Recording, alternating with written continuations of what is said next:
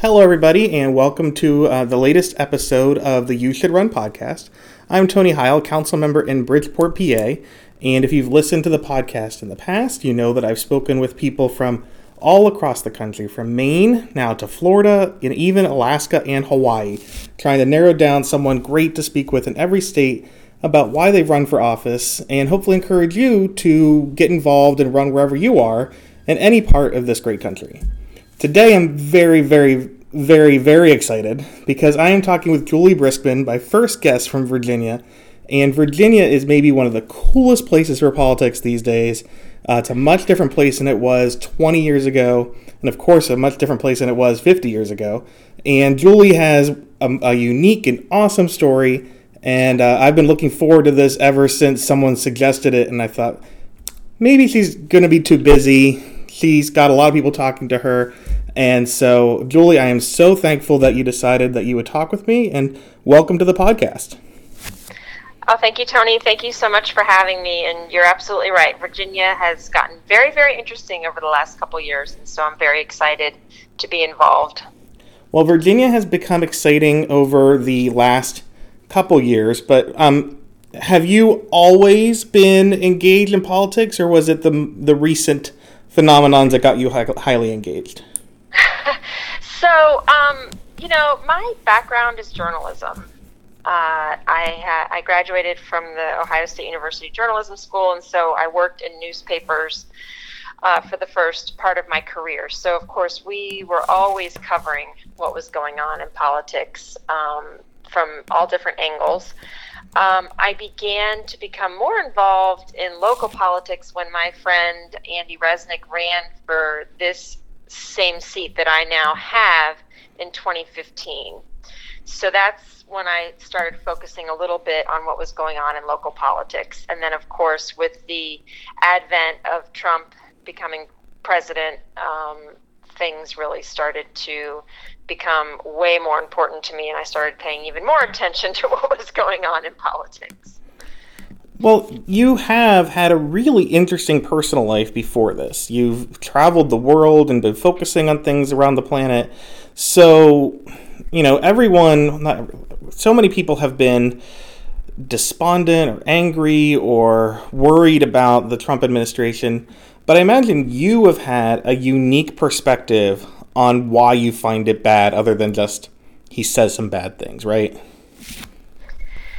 Exactly. Um, I, I did spend um, a number of years working uh, kind of as a spousal hire for State Department, um, and we traveled and lived overseas um, for two tours, and then my ex-husband did an unaccompanied tour overseas. So um, we, I did have sort of this global perspective of um, the United States and what we mean to the rest of the world and what we're trying to do in the rest of the world. Um, I also, shortly after graduating from college, spent time in the Middle East. So, you know, with that internship, I learned about Middle Eastern politics. So, I was very concerned on a global perspective um, about this this uh, presidency. And then on the domestic front, I was very concerned about. You know, I have two teenagers now, and so uh, one, my oldest is a girl, a woman now, and so from the perspective of um, the way he treats women and the way he thinks about women was alarming to me. Um, and then you can just run the gamut, right? So it's you know how he deals with economics uh, domestically, how he deals with um, uh, women, how he deals with the climate, all those sorts of things are, are alarming to me and were alarming to me at the point that he was elected. And of course, there was a point where his election ended up making you famous. Well, you made yourself famous, right? When you famously, well, you do you want to tell the story? Um, I don't want to take the thunder away from you, but um, oh. you became much more famous than you ever expected. I did. I did. In fact, um, the district in which I live um, contains his Trump National Golf Course. And I can literally walk to his golf course. And one fall afternoon, in 2017, I was riding my bike um, over on the same street that the golf course is on, and his motorcade passed me. Um, and I expressed how I felt about his administration, and um, I was caught on camera, so to speak, um, flipping off the motorcade, expressing my opinion, and that photograph went viral. Um, and I, I, you know, it was it was timing in a way because I think that people were sort of, I mean, people were frustrated with this presidency, but I'm not sure that people were expressing their frustration and anger even the way they are today. And so I think the fact that I did that and it went viral um, just at that moment in time, it was expressing what a number of people, a lot of people in our country were starting to think about this presidency, or they they were already thinking it but hadn't seen somebody else express it in the way that I did. so um, I did get a lot of exposure from that in a lot of stories um, in, in publications and that sort of thing. And that is what led to, eventually led to me running for office. And it's interesting for a variety of reasons. Um, there's a, a, really good show I like called uh, Connected on Netflix. It's new, and I was watching a show about surveillance, and uh, so you know, if you had done what you did 20 or 30 years ago, probably no one, it certainly wouldn't have gone viral. Um, it probably wouldn't have been as popular in Virginia either.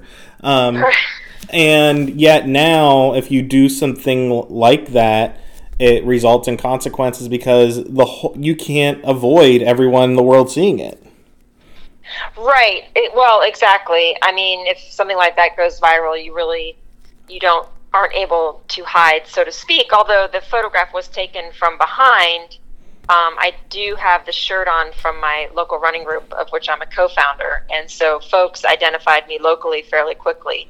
Um, but then I was fired from my job, and that that's really what caused more of the outrage than the initial photograph.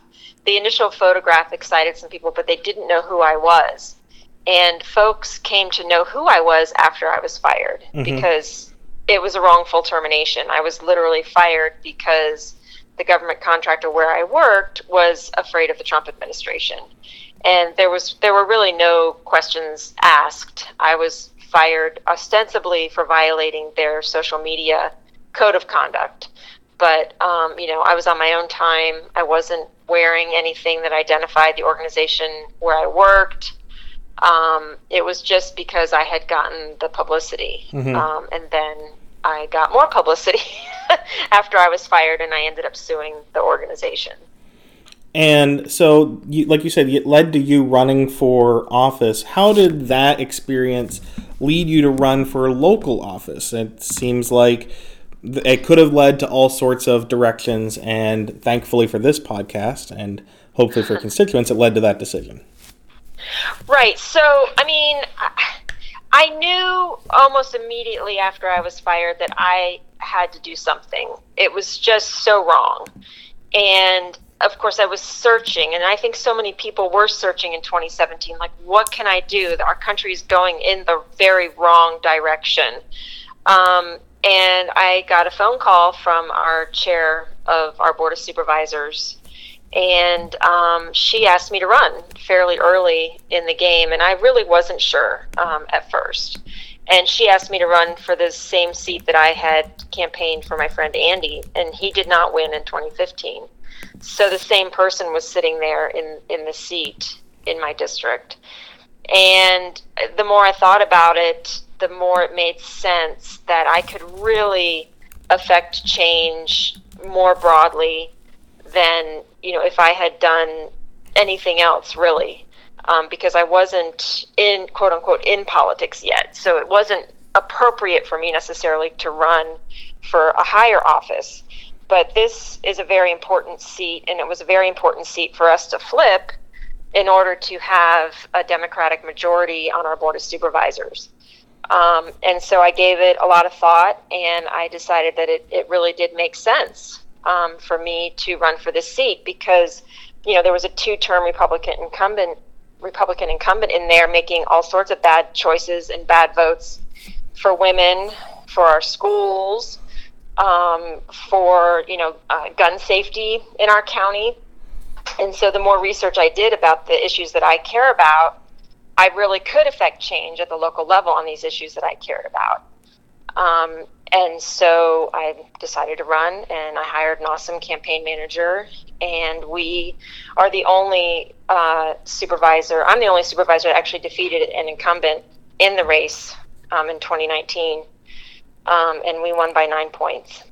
It's a really incredible story, and it's an incredible story for you personally, for your district, um, and just in general. The, the, when you look at Virginia's history um, before 2008, it was a strictly Republican state. No, like Democrats may have competed for it, I don't know, but you know, went for Nixon. It went for um, it went for Ford in '76. Uh, didn't vote for Clinton, even though he won so many states and was a Southern governor. Um, mm. And so it wasn't until things flipped with Obama that things started changing there. And even then, after that, uh, went for Republican governor. Um, mm-hmm. So do you? It, it, feels like the party in Virginia, um, which may not have existed, the Democratic Party may not have existed much um, decades ago. Uh, it feels like everyone's got a responsibility in that party to be running for office in Virginia now. Do you feel like a big energy there? I feel a lot of energy here. Um, and I was so proud of the state. Shortly after this incident happened, actually, we had the statewide where we took the top three seats um, governor, lieutenant governor, and um, uh, attorney general for the state. Uh, and that happened right after my incident. So th- there is a lot of energy, but you know, I wouldn't necessarily say that everybody has to run. I feel that so many people have stepped in with the party um, since you know 2015 2016 that have created this energy um, especially women organizing have just been amazing um, and so i think that the energy comes from the grassroots really um, and then there's folks like me who are you know i'm a complete extrovert i'm you know i've lived in my district for 20 years it was the I was kind of the right person, but it, it, you can't do it unless you've got this energy underneath you. And it's like I said, it's not necessarily people that have to run; it's people have to work. Mm-hmm. I mean, you know, you ran for office. I mean, you have to work. Um, and you just you can't get it done without the grassroots. I mean, we have Network Nova, we've got Moms Demand. Um, all these groups have helped turn Virginia around, and they continue to work today. I mean, the, the chairwoman of our LCDC, Loudoun County Democrats, she's started in politics in 2016, and now she's chairing the, the Democratic Party of Loudoun. So that's, I feel kind of like that's where the energy is coming from. And yes, we do have more women running and taking, you know, office. We have two African American women running for governor um, next year. Right, and they're not just like, oh, we have two African. There are um, accomplished, impressive women for any state who are mm-hmm. African American women running for governor of Virginia. And not that there weren't impressive, great African American women who could have run other years, but like to know that they have a possibility to win and that they are credible candidates um, is a testament to any state, especially Virginia. Exactly. I mean, I mean, look at Jennifer Carroll Foy. She's one of the first grad- women graduates of VMI. Mm-hmm. Um, and she's a lawyer. It's you know she she's got the cred, and um, I'm I'm very hopeful that one of them you know in the time that um, uh, I'm sorry I'm forgetting her name Jennifer McClellan. Mm-hmm. Um, you know you, if you look at her record in the state legislature, it's amazing. They're both amazing candidates. so I I really um, the other thing that I should say is there are folks that have been paving the way before I came along, right? And a lot of what's happened in Virginia couldn't be accomplished without the Jennifer Carroll Foys, the Phyllis Randalls, right? She's the first African American chair of a board in county board in Virginia. And um, without her paving the way, she was already in there for one term before I ran. Um, and so a lot of these folks have already been knocking down the wall brick by brick mm-hmm. um, opening the, the path for folks like me to, to come and, and get started in local politics. Yeah, we had a, a great example of that in um, the Philadelphia suburbs, where on a presidential level, the suburbs have been going more Democratic, but local level, not so much. Um, in 2015, Montgomery County, or 2011, uh, Montgomery County, Pennsylvania, finally flipped the county commissioner's seat that had been Republican since the Civil War. And then last year, the Delaware County Council, like, just like you said, like the two years before, Democrats finally won any seats on the council. And then this past election, they got a majority. And um, it makes a big difference. People don't realize the kind of difference you can make on county government and how it takes time to build up those um, coalitions and supporters. Right, exactly. I mean, um, our state legislators take the. This is one thing that I learned as I was examining whether I was going to run or not. Um, the, our state legislators take the lead often from the board of supervisors on what needs to happen, you know, at the state level. So um, I, I think one thing that this presidency and this new energy has done for for us is people are starting to understand where the foundation of influence is, so to speak. Mm-hmm. Um, and that's why we're seeing a lot more activity on, on, on the local level. Yeah, I have I mean, I don't care about polls so much, though I read every one of them because you know that's how Twitter is. But I think that one thing that people aren't considering is I remember 2008, and it felt like everyone focused on Barack Obama, which is great, terrific. But this year, there are so many people either on the ballot um, for state legislative races and other things across the country or who have run like yourself and built up an infrastructure. Do you think that this might be an undercounted story for the election? That like in comparison to past years democrats are actively getting people involved from the ground up instead of just waiting for a presidential campaign to swoop in oh well absolutely i mean if you have the bench and I think I kind of think Republicans figured this out a long time ago, mm-hmm. right? They started at the school board level. Right, even. that was Newt Gingrich's story, like getting people organizing from the school board up. Exactly, yeah. So I, I think Democrats are finally realizing that you know you need to have this bench, and also if you if you take out sort of the figureheads at the same time, right? So one of the things I did when I was thinking about running was I went and I worked really hard for the Jennifer Wexton campaign. Mm-hmm. Um, and we got her in office and uh, in 2018. And that kind of like cut the head off the snake, right? So we got rid of um, Barbara Comstock, who then couldn't do fundraising for Republican candidates when the supervisor campaigns came around, right? She wasn't as influential. So at least here, you know, in my area, Virginia 10 and some some of the other Virginia areas, if you do both, it's really successful. Right. right? yeah. Yeah, and we we took we have a 6-3 majority now on the board of supervisors and I think the school board's 7-2, I believe, Democratic. And then we've got Wexton who I would be I mean, I can't imagine she's going to lose in 2020, knock on wood. Um, but you know, it's it's it's pretty solid right. Um, right now. Yeah, I remember that race in particular.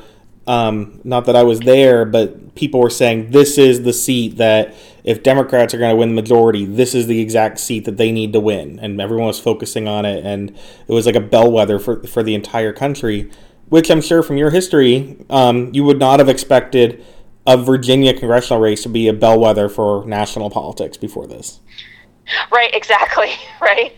And it was the first race called. Mm-hmm. She crushed it. It was so exciting. I mean, that was so energizing for me looking at running, right?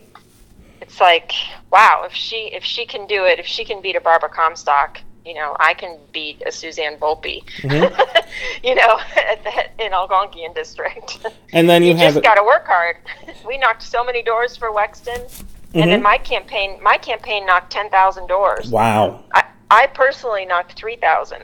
Mm-hmm. That that um, takes a lot, a, a lot of time, especially because, um, you know, my area's got a lot of row homes, Um, I imagine in your area, if you're knocking doors, you have to do a lot of walking and knocking. Yeah, absolutely. Luckily, I'm in one of the denser districts in Loudoun County. Um, but yeah, I mean, they are. Uh, we're one of the wealthiest counties in the nation, and you know, there's some really big homes, and you got to walk pretty far between them. so it was time consuming and hot, but it was totally worth it. and and then also in Virginia, you had Abigail uh, Spanberger um, defeating David Brat, which is a huge difference between yes. him and his, I would say, odious politics um, versus such an accomplished and impressive person who, even before being in um, Congress, would have been a con- uh, great candidate for Senate in most of the country. Yes, exactly. exactly. Yes, she's amazing as well. So many amazing, so many amazing folks. So now that you ran for local office, though, and uh, the, there are more local seats than anything across the country, what do you see that you're able to make a difference on? Um, and you know, why is it important that you're in that seat? Well, um, it, we're making a lot of progress now in Loudoun County because we have the, the majority on the board. Um, but for example, I mean, I, I, think you saw that we passed the ERA mm-hmm. in Virginia. That was one of my campaign, you know, one of the legs in my campaign because 70% of my district, of the women in my district over the age of 16, 70% of them are part of the labor force. But we had somebody sitting in the seat that didn't support the ERA. So in our legislative agenda, we were able to support um, the ERA, which was fantastic in getting that passed but also when it comes to fully funding our schools um, and making sure that we have the funds in our coffers to do that. Now, you know, you have to put a little asterisk on that now with COVID, but um, those are the sorts of things that we're looking at fully funding our schools, supporting working women, um, and we're also looking at our law enforcement now, which probably wouldn't be happening if we didn't have a Democratic board um, we're looking at changing from a sheriff's department to a police department so we can have more accountability in law enforcement. Mm-hmm. Um, and just before I got on the phone with you, I was reading a study um, uh, from WhoLeads.us about sheriffs across the country and how they are not not accountable, and we just can't have that anymore, especially in a county our size. Um, and then also very local things like you know, I'm working on connectivity of bike paths and sidewalks in my district. You better be working on bike paths. Like that, that has to be the thing you're tied to, right? right. Well, you know, I've, I'm, I've already been working with VDOT. We already have a road in my district that's getting repaved, and there's going to be a bike path on the road. Mm-hmm. Um, so those are the sorts of things that we're working on. Trail connectivity in our county is a huge deal. I've got the the Potomac River boards the northern side of my district and our county and there's a trail there that just kind of dead ends as you go west and so trying to get that connected so people have you know it, it all comes down to improved quality of life. Mm-hmm. so that you have outdoor recreation activities where you don't have to get in your car to go you know get on a trail. So we're working toward that in the county. And it's a, it's a great thing because even I know that area a bit from going there for work or visiting friends, and it's such a beautiful part of the country. And so, to uh, when you're on a local level, you can take those beautiful parts of your area, whether you're in Virginia or Alaska or anywhere in between, and you know make use of what you have because you, you are kind of limited in what you can do in local government, but that is something where you have a lot of power to um, make use of the good things in your community. Right, exactly. And, um, you know, it doesn't just benefit, you know, it improves quality of life, but in the end, it improves, you know, housing values and it improves, um, you know, our tax base when the housing values go up. And if there's an improved quality of life, businesses want to locate here and mm-hmm. that improves our tax base again. So, you know, I'm, I'm learning how all these things are connected. Boy, am I learning a lot. and and I think that that is um, both a good thing and also something that for a lot of people um, makes them feel like they're not qualified or hinders them from running. Right? Like um, mm. even me when I ran, I was like, well, I don't know if I know a lot about what I can do.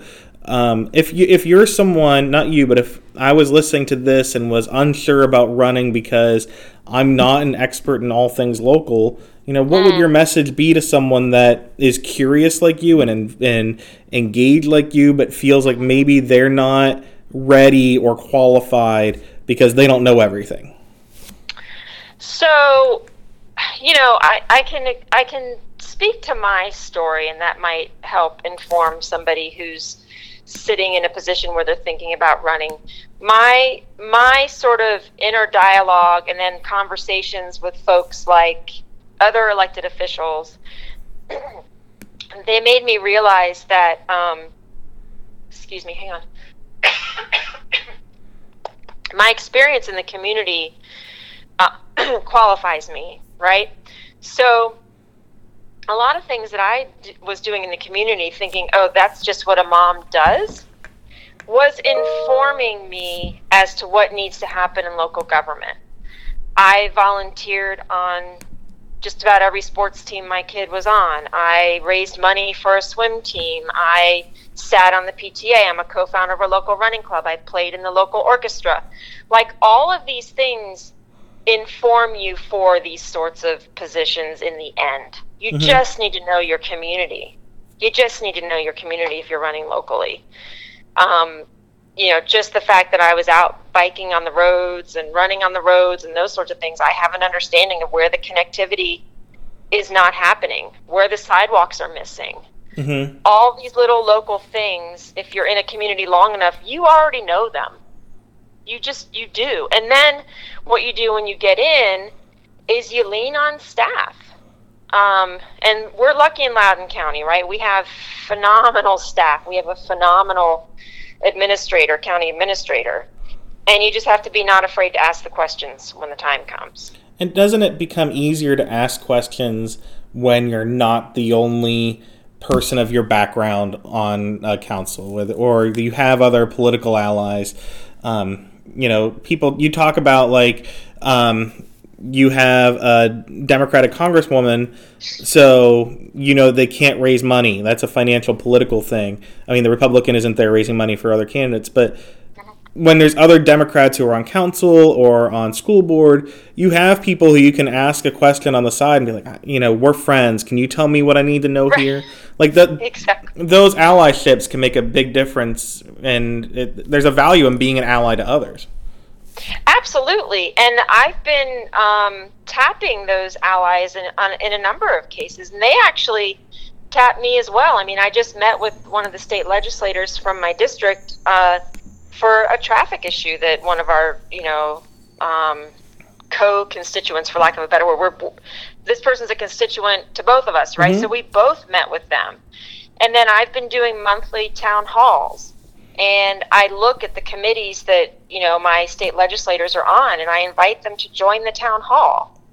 Um, you know, I'm getting ready to do one with our um, Commonwealth's attorney, and I invited you know two of our state legislators who are on the committees that deal with law enforcement at the state level. So it's very helpful to be able to to talk to each other and ha- you know just be able to text. Mm-hmm. like, are you on this committee? Like, what do you think of this?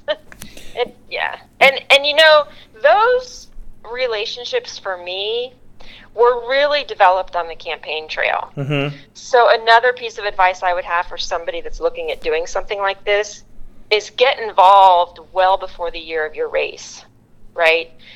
Get involved with someone else's campaign. Mm-hmm. Not only do you learn how to campaign, you learn how they operate, and then you you build the relationships you know, I, I campaigned in a special for one of my state senators. I campaigned for Wexton. I, I knocked doors in primaries, all leading up to my election. And that's how I developed a lot of the allies that I have now.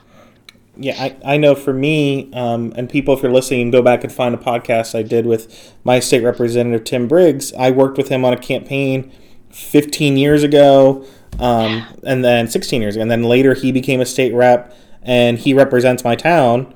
So I can just by chance of where I moved, and so I can text him or he can text me and say, "What's up with this person?" or "Should the trail go here?" or "Can you help us with grant opportunities?"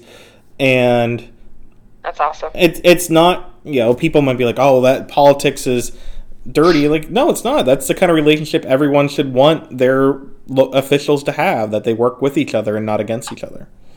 Exactly. Exactly. Yeah, that's awesome. So we know how people should get involved. Um, and I think that Virginia's got an interesting story um, because of the, the growth and the progression. Um, like you said, it, it's not just that Democrats are winning; it's that um, so you're not replacing, um, you know, a, a, conservative Republican with now a conservative Democrat. So it's just the title that's changing. Um, mm-hmm. With that story in mind, if someone is thinking about getting involved in politics in Idaho or in Utah, like in another place, what would your words of encouragement be to kind of push them along and say it's okay to run? Um, I would, well, my encouragement, just learn as much as you can and make sure that, you know, your experience is something that would be valuable to the seat, which in all likelihood it would be.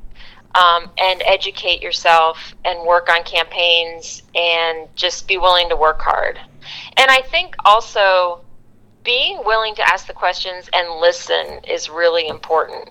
Um, especially like if you're out knocking doors.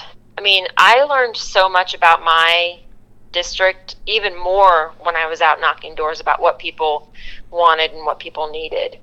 Um, so if you're thinking about running, just go start knocking doors now for whoever's running, and just tell them, you know, if you're if if you're knocking doors, ask them to knock in the district where you're thinking about running, because then you learn so much about your district, not even just geographically, right? About the streets and the, um, you know, where the bad intersections are, and people will talk to you about schools and they'll talk to you about the parks and they'll talk to you about their job and their commute. I mean, you, you get a lot of no shows when you knock doors, but when you get someone that talks, you learn so much. Yeah, and you also advice. learn about go who, knock doors. go knock doors. It's hard to knock doors right now in a pandemic. Well, that's true. It's something. I guess you can do it with a mask on, or you can do call time. Yeah, it's uh, something I, I might do soon because our numbers are going down locally and um, I can talk to my neighbors, but it's no one knows what they can do. Um, but speaking of a pandemic, what what are kinds of things that people should know about what local government is able to do to help and and you know have you been able to feel positive about your own involvement versus you know what someone else may or may not do uh, you, you mean vis-a-vis the pandemic? Well, yeah, in this healthcare situation, like in this crisis, you you obviously mm-hmm. you know the challenges that are coming yeah. budget wise, but you know what what is, what can local government do in a crisis that you feel that it's important for local government to be there? Well, I think so. For example, when we allocate our CARES mm-hmm. monies, you do have certain restrictions, as you probably know, that they have to be used for COVID um, and they have to be used by a certain time. You know, COVID expenses they have to be used for a certain time, but you do have flexibility in there to a certain extent as to which nonprofits get the funds. Um, and so I think it's important.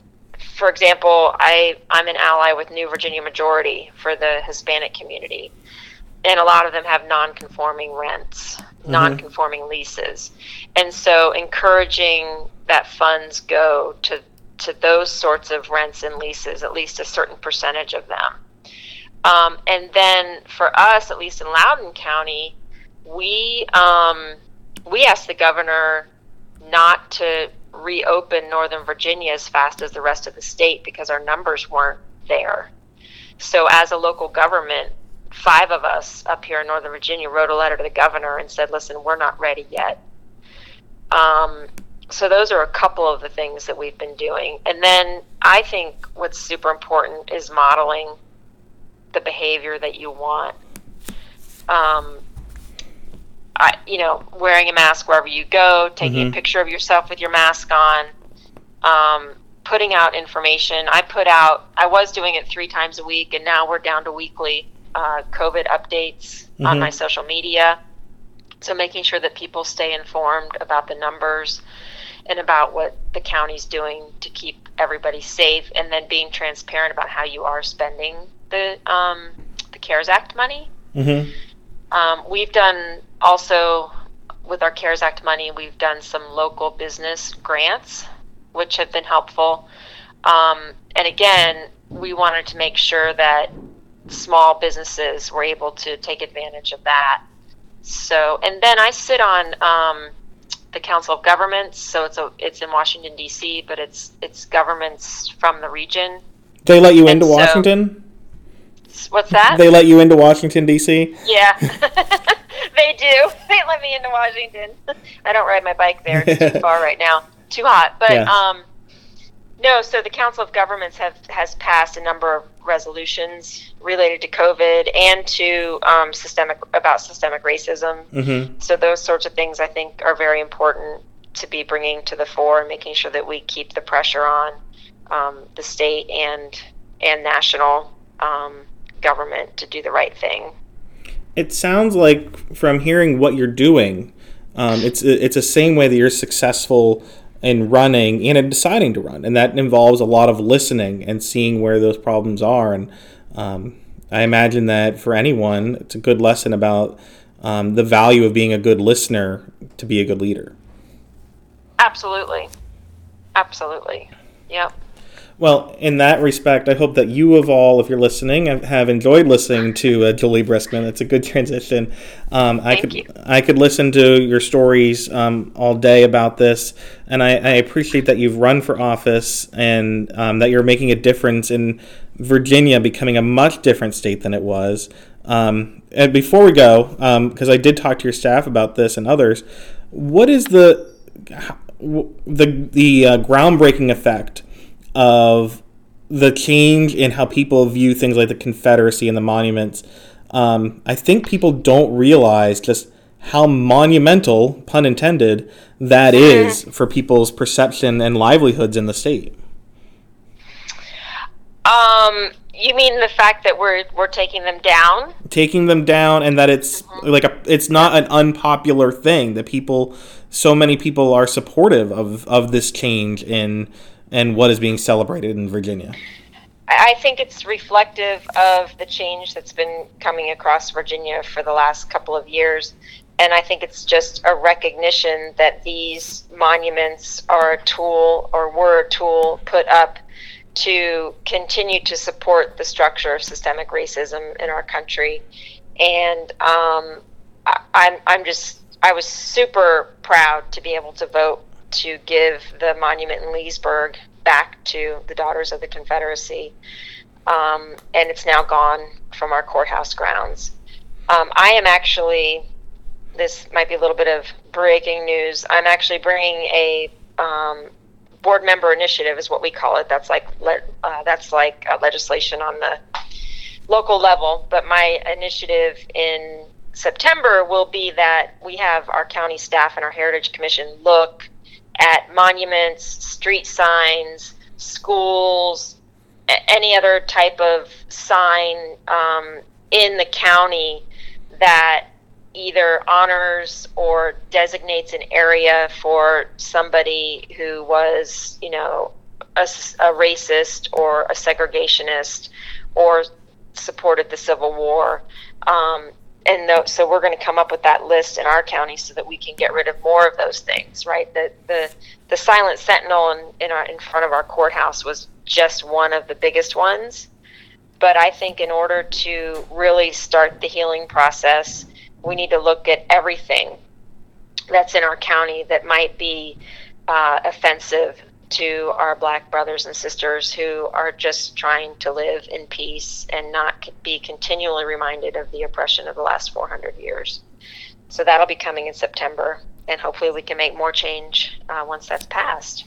Well, it's it's an incredible journey for the state. You've had an incredible journey, both figuratively and literally. And um, again, you wouldn't have been able to accomplish these things by not listening to your constituents and listening to Absolutely. The the pain and the the, the lived experiences of um, Black Americans in your in your state. So I hope that again, I hope that if you're listening, you have um, found encouragement in Juli's story. I know I have. I find it inspiring and motivating. Um, lastly, Juli, if people want to listen more and learn more about you, what's the best place they can go to follow you, especially on social media? So um, I do have Supervisor Juli Briskman as a Facebook page. I have Juli Briskman on Twitter, so it's at J U L I Briskman on Twitter. Um, and then I have Briskman for Supervisors, also a Facebook page that will be my continue to be my campaign page. Although I get to have this seat luckily for four years. so that one might be quiet for a little while. uh, you say it's luckily, but it's luck because it was worked hard for and, and earned. Thank you. and if you're listening, you can earn a seat and a voice in government too, and, and do a lot by listening. Uh, thank you, Juli. I am. Uh, I really appreciate your talking and all of the time you've given and uh, the time you're going to give to Virginia. Thank you so much for the opportunity.